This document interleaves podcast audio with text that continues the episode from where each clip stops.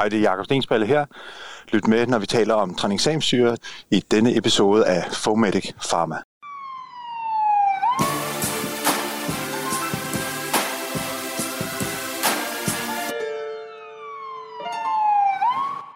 Fomedic Pharma fortsætter.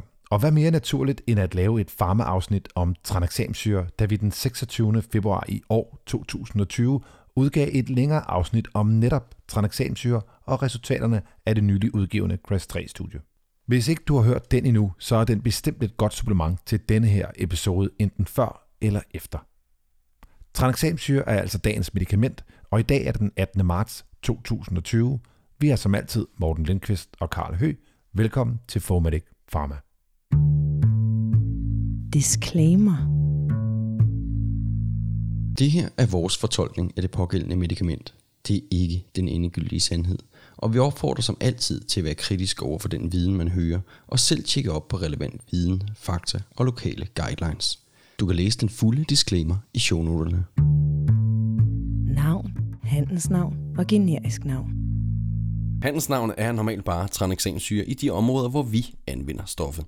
Men det sælges også under navne som Tracafur, Pilexam eller Cyclonova.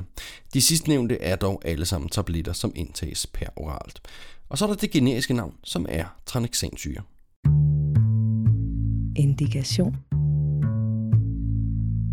Indikationen præhospitalt er lidt forskellig i de regioner, som allerede har indført det, så husk at tjekke op på din lokale retningslinje.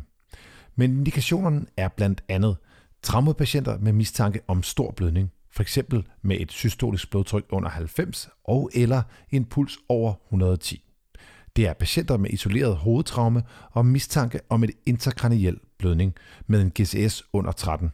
Og så til sidst er det patienter med en postpartum blødning, som er større end 500 ml. De tre indikationer er altså lagt sammen fra de forskellige regioners instrukser. Det er altid god viden at huske, hvis du skulle møde en patient med en af disse indikationer. Så kunne et telefonopkald til AMK-lægen måske hjælpe dig til at give medicinen, som måske ikke følger din lokale instruks. Der er andre anvendelsesmuligheder, som vi vender tilbage til senere i episoden. Kompetenceniveau. Som vi er orienteret om, så er det kun paramediciner ud over akutlægen, som må administrere tranexamsyre præhospitalt.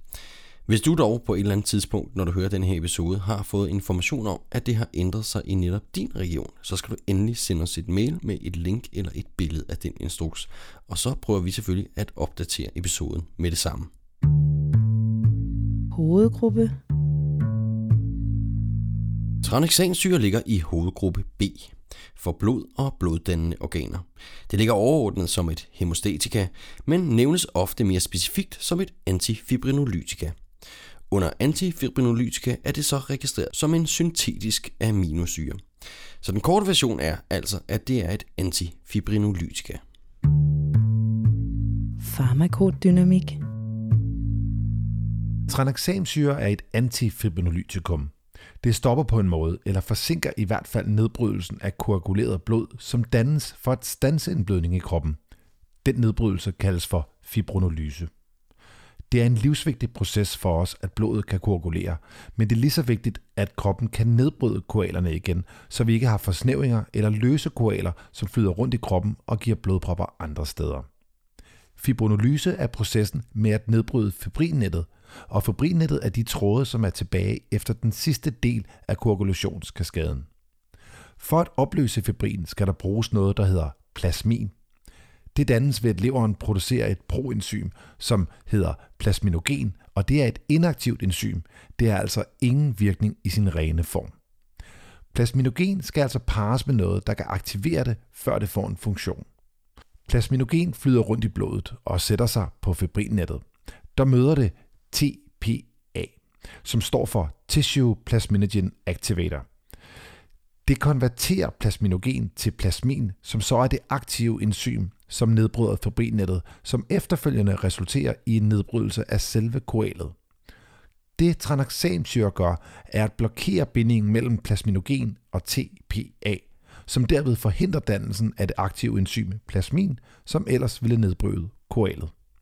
På den måde hjælper tranexamsyre med at stabilisere koalerne, som så kan være med til at hjælpe med en blødning kan stoppe. I episode 39, som omhandlede CRAS 3-studiet og tranexamsyre, giver overlæge Jakob Stensballe endnu mere viden og eksempler på virkningen af tranexamsyre. Farmakokinetik. Maksimal plasmakoncentration af tranexamsyre det opnås hurtigt efter kortvarig intravenøs infusion, hvorefter at plasmakoncentrationen den falder meget hurtigt. Når vi så skal have medicinen distribueret via IV-administration, så fordeles tranexamsyre via blodet og har en binding til plasmaproteinerne på ca. 3% ved terapeutiske plasmaniveauer. Og tranexamsyre bindes altså ikke til serumalbumin. Jeg springer faktisk hurtigt metabolismen og går direkte til eliminationen, fordi at tranexamsyre udskilles faktisk i uomdannet form, og det er overvejende fra urinen. Urinudskillelsen sker via glomerulær filtration, og det er altså den primære eliminationsvej. Så udskillelse af tranexamsyre er ca. 90% inden for de første 24 timer efter intravenøs administration. Dosis. Der er flere forskellige mængder og tidspunkter for, hvornår tranexamsyre skal gives og hvordan. Men præhospitalt, der handler det om at give den første dosis så hurtigt som muligt, og så ikke tænke så meget over den anden dosis. I litteraturen der beskrives det, at det bør gives over 10-20 minutter. Enkelte regioner beskriver, at det kan blandes op i 100 ml isotonisk saltvand, og andre skriver, at det kan gives som bolus. Pas dog her på bivirkningerne. Til voksne er dosis 1 gram intravenøst. Det kan så eventuelt blandes op i de 100 ml isotonisk saltvand og gives som infusion over 10 minutter. Hos børn, og det er børn med en alder under 15 år, der beskriver Region Midt, at der skal gives 10 mg per kilo som infusion, og Region Sjælland siger 15 mg per kilo som IV-bolus. Når vi kigger i Akutbarn-appen, som er Rigshospitalets Traumacenters retningslinjer, så skriver de 15 mg per kilo. Dosis til børn er altså forskellig afhængig af, hvor man kigger, men vigtigt er det, at det bør gives over tid for at undgå bivirkninger. Forsigtighedsregler. Som Morten var inde på før her, så er de fleste bivirkninger faktisk udløst af, at medicamentet bliver givet som en bolus, netop fordi det bliver givet for hurtigt. Og de bivirkninger, vi så ser her, det er blandt andet kvalme, opkast, diarré, mavesmerter, blodtryksfald og eventuel svimmelhed. Kontraindikationer. Aktiv trombotisk sygdom, som f.eks. DVT, lungeemboli, arteriel trombose og en blodprop i hovedet. Det er også kontraindiceret ved f.eks tidsforløb, som er mere end 3 timer efter traumet. Graviditet. Se, graviditet er en kategori, vi ikke har haft med før, men den passer sig rigtig godt netop her til det her medicament. Det er sådan, at hvis vi giver tranexamsyre, så passerer det placenta, og i navlesnorsblod, der kan vi faktisk finde ret høje koncentrationer efter intravenøs tilførsel til moren. Erfaringsgrundlaget her, det er dog ringe, og tranexamsyre bør så vidt muligt ikke anvendes. Det kan dog være indiceret i specielle tilfælde, f.eks. ved abruptio placenta, og så samtidig bør antitrombolytisk profylakse altså også overvejes. Særlige forhold. Tranexamsyre skal gives så hurtigt som muligt efter et traume, da studier har vist, at virkningen falder med 10% for hver 20. minut behandling forsinkes. Det må dog ikke gives senere end 3 timer efter traumet. Plasmahalveringstid.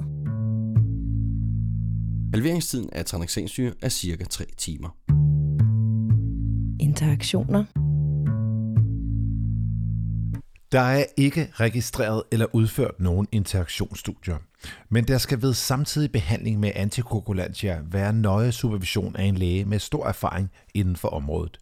Dette gælder generelt ved samtidig behandling med lægemidler, der påvirker hemostasen.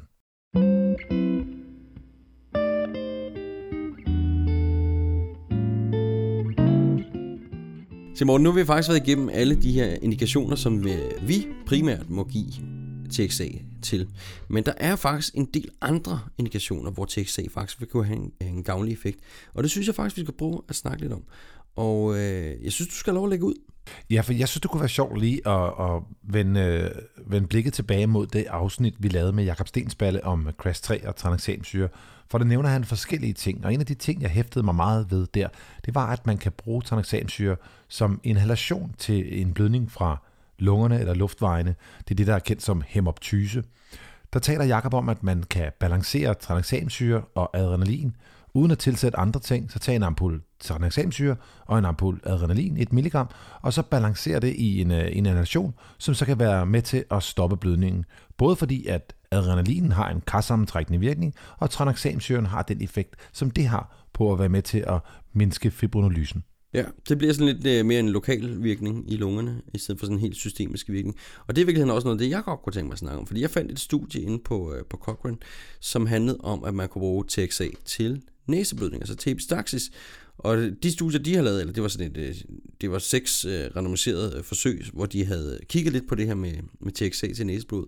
Hvor i to af studierne, der havde de forsøgt med noget oral øh, indgift af TXA, og de fire studierne, der har de forsøgt sig med at øh, hælde noget TXA på en vatrondel og stikke den op i næsen i det blødende næsebor. Og det havde de faktisk også haft, øh, haft noget, noget god effekt med. Og det synes jeg bestemt er et spændende studie, som, øh, som jeg synes folk skal læse. Og det lægger vi selvfølgelig også øh, links til ind på øh, vores shownoter. Så øh, både øh, som inhalation til hemoptyse og til epistaxis. Jamen, så er der jo en klassiker, som øh, vi jo kører til ret tit, som jo er en reblødning efter en tonsillektomi, altså fjernelse af mandlerne. Det har gennem de sidste par år været noget, der har større fokus på, fordi der er patienter, der har øh, nedbødt i hjemmet eller på vej til sygehuset, så de skal jo faktisk indbringes akut til en øh, og halsafdeling. Men i de tilfælde, hvor man har en tonsillektomi, så bliver der rent faktisk skædet et gram langsomt, godt nok, altså 1 gram tranexamsyre på øh, modtagende afdeling. Og tit så spørger de rent faktisk, om det var noget, vi kunne have givet under transporten ind, for de får faktisk det her gram. Og det gør de også, selvom de har været derinde dagen før, hvor de også havde en reblødning. Så det er, det er noget, hvor vi også kan tage det frem i vores bevidsthed, og hvis ikke selv øh, give det, så i hvert fald konferere enten med modtagende afdeling eller AMK-lægen. Jeg synes i øvrigt også, det er, det, det er vigtigt, at vi får snakket lidt omkring det her med, med tilkald af assistance. Man kan sige, jeg tror, jeg tror vildt kun det er Region H, som ikke har tranexensyre på parmesinambulancerne. Ja, det er i hvert fald øh, på, øh, på beding i øh, den sidste region, oppe i Region Nord, hvor instruksen den er i høring, og så kommer den ud, og så bliver det faktisk implementeret på parmesinambulancen deroppe, og så er det kun Region H, der er tilbage. Men det ændrer ikke på, at vi i hvert fald, lidt ikke på min oprindelige tanke omkring, at jeg godt kunne tænke mig, at vi igen, ligesom vores podcast Flere Hænder, begynder at tænke lidt længere, hvad er det egentlig, vi kan gøre? Hvad er det egentlig, vi kan have brug hjælp til? Og det kunne sagtens være, at vi kaldte noget assistance, og det skulle lige meget, hvilken region vi er i.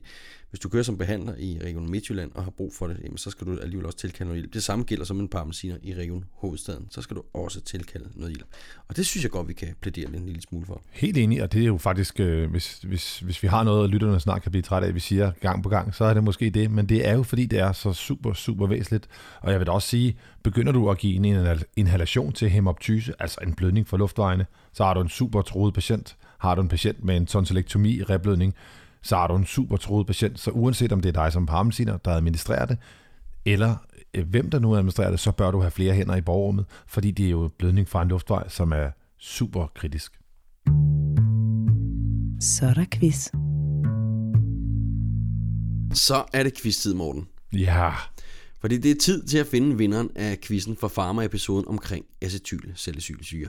Og der var igen virkelig rigtig mange gode bud. Men lad os lige høre spørgsmålet en gang til. For det var jo et spørgsmål i dyreverden, og spørgsmålet i al sin enkelhed gik ud på, hvilket dyr tåler ASA bedst? Var det hunden, eller var det katten? Og det rigtige svar, det var hunden. Vinder af sidste quiz. Blandt de mange rigtige besvarelser, så er der trukket lod, og vinderen af acetylsalicylsyre-quizzen, det er Tobias Holland. Tobias han er ambulanceassistent i Aarhus, og stort tillykke til dig. Stort tillykke. Vi kontakter dig via Facebook eller mail, og så får vi dine kontaktoplysninger, så vi kan sende en præmie afsted til dig. Men så er det tid til den næste quiz, Karl. Og i denne udgave af vores quiz skal det selvfølgelig handle om blod og blødninger. For mange år siden blev et af de første, hvis ikke verdens første randomiserede studie udført under en krig af en britisk læge ved navn Alexander L. Hamilton.